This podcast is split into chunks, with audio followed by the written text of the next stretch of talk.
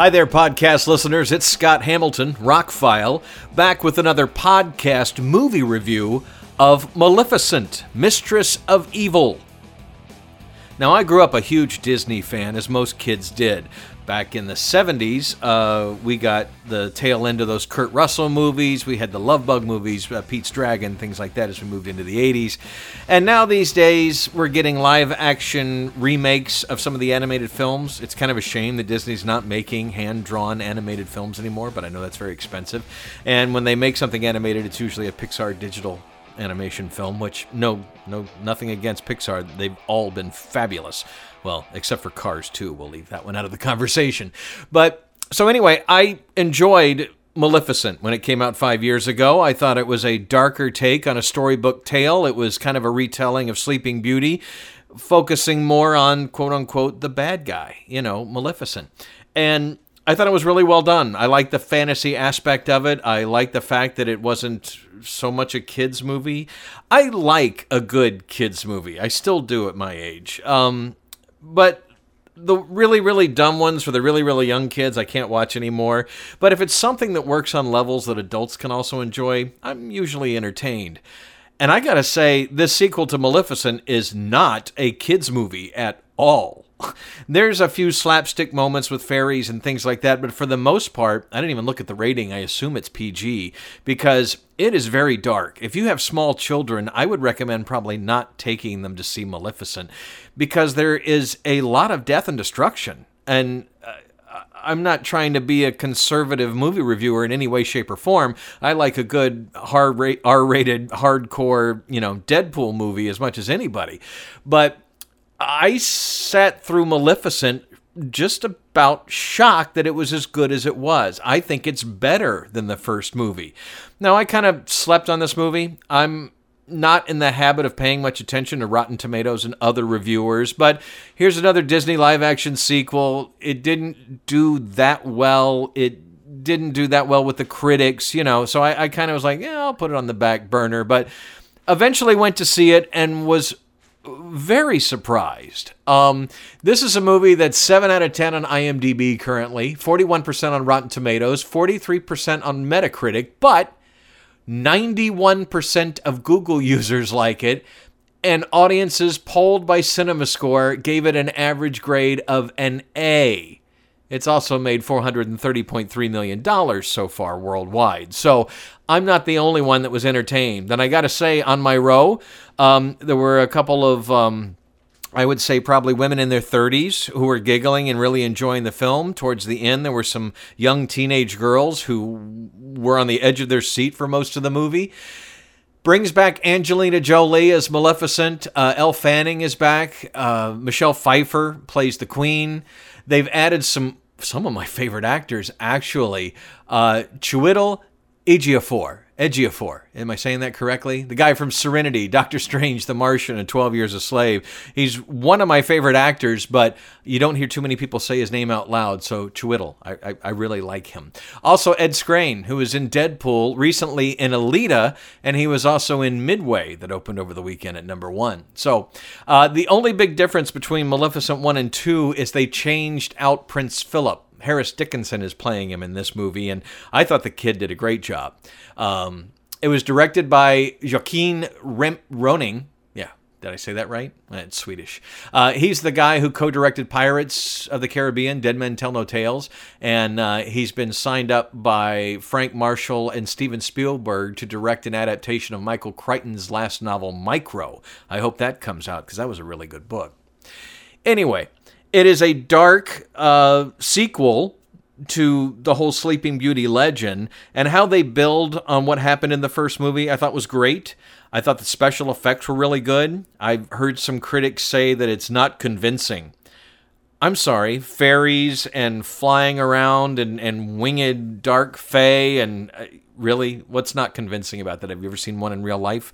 Um, it didn't look like a cartoon to me. It, looked pretty real for the most part. Um, but again, it's a dark movie for a Disney movie. I mean, it, I recently watched The Black Hole and commented that this is not the kind of movie that Disney would make anymore because there's some heavy themes in there and it's pretty dark and well there's some pretty heavy themes in this. I mean it's, it's sure it's it's got lighthearted moments and it is overall a storybook fairy tale type story, but there's some dark stuff and the whole mythology of Maleficent's people, the Dark Fae, we get deep into that, which I really enjoyed. We've added some Academy Award winning actors, which does not hurt the production at all.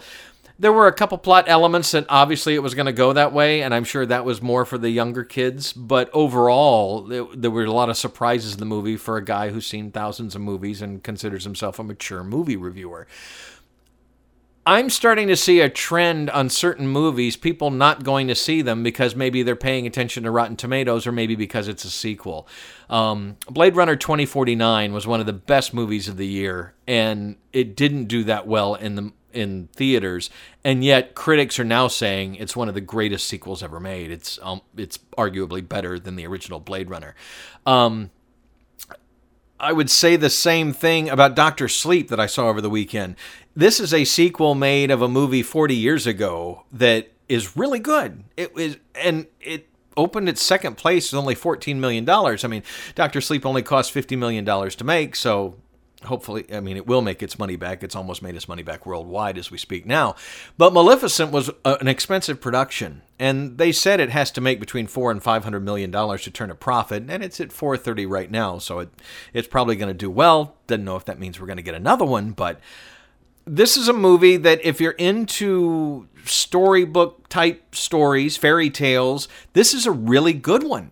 I forgot to mention Warwick Davis is in this. I love that guy. I mean, he was in Willow and he's been in a lot of, I hate to say little people roles, but he's a little guy and, and he fits this kind of genre and he's really good. Um, that some of these actors wore the makeup they wore and the costumes they wore and and did the things they did. I was really impressed with that everybody gave it their all. This did not feel like one of those kids movies that a bunch of good actors showed up to collect paychecks. It's well acted, it's well directed. Obviously the guy, you know, he directed the last Pirates of the Caribbean movie. He's very familiar with making a large spectacle with effects and everything. Um, the effects were convincing, the story was entertaining. It's a little bit longer than than the original Maleficent, and I wasn't bored. Like I said, we get farther into the Dark Fae mythology, get a little more into the two kingdoms getting together. The battle scenes are pretty impressive. Um, but again, I would warn against taking very small children. This is not a G rated Disney movie because there's some dark stuff that goes on. And I thought it was really going to be dark when they were going to take out a fairy, but actually, it turns out it's it's actually kind of cute the way it happens. But th- there is some some pretty heavy moments. But I guess I don't know. Looking back on Disney movies, Bambi had some heavy moments. You know, there there are some pretty heavy moments in other. But overall, there's this dark tone to the movie that I think adults really like about the Maleficent movies. And this one takes that dark step a little further than it did on the first movie and the surprise at the end and how it ends, uh, I wouldn't mind seeing another one. I, I, like a good fantasy movie, and this really was one. I don't know why critics didn't like it. I, you know, it, it's it's competently directed. It's well put together. It somebody was talking about a murky story and confusing. I'm like, really? It's a Disney movie. How confusing is it? Everything is pretty much there on screen. Everything is well explained.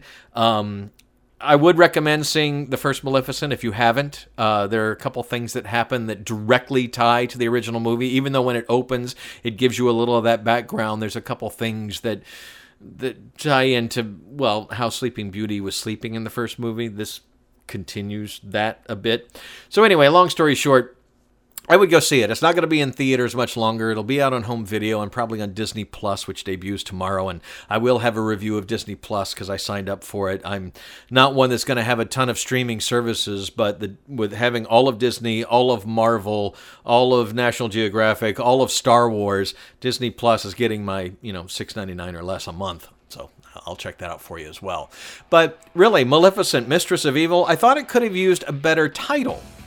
It is about her.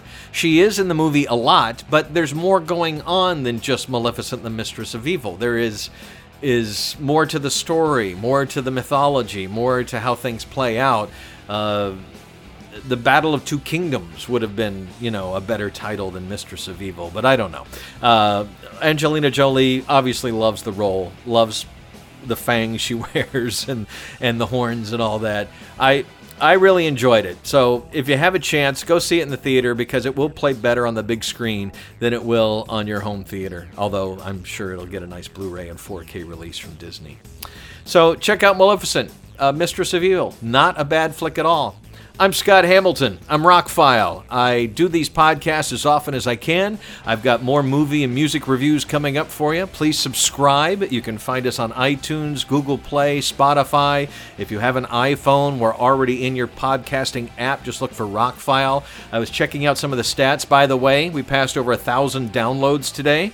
Thank you very much. We've only been at this a month and a th- more than a thousand downloads. I wow, thank you so much. Um, like I said, if I'm not on your your favorite podcasting app, let me know. Put it in the comments below, and I will make sure we're on there. But as I look at the statistics, most people are listening in iTunes or the browser or on Podbean, uh, which is a, a, a, nice app. I have that one. Um, anyway, anywhere you can subscribe to us, please do. It really helps in the long run. Um, and I, I cannot thank you enough for your support so far. It's another podcast review. Thank you for listening.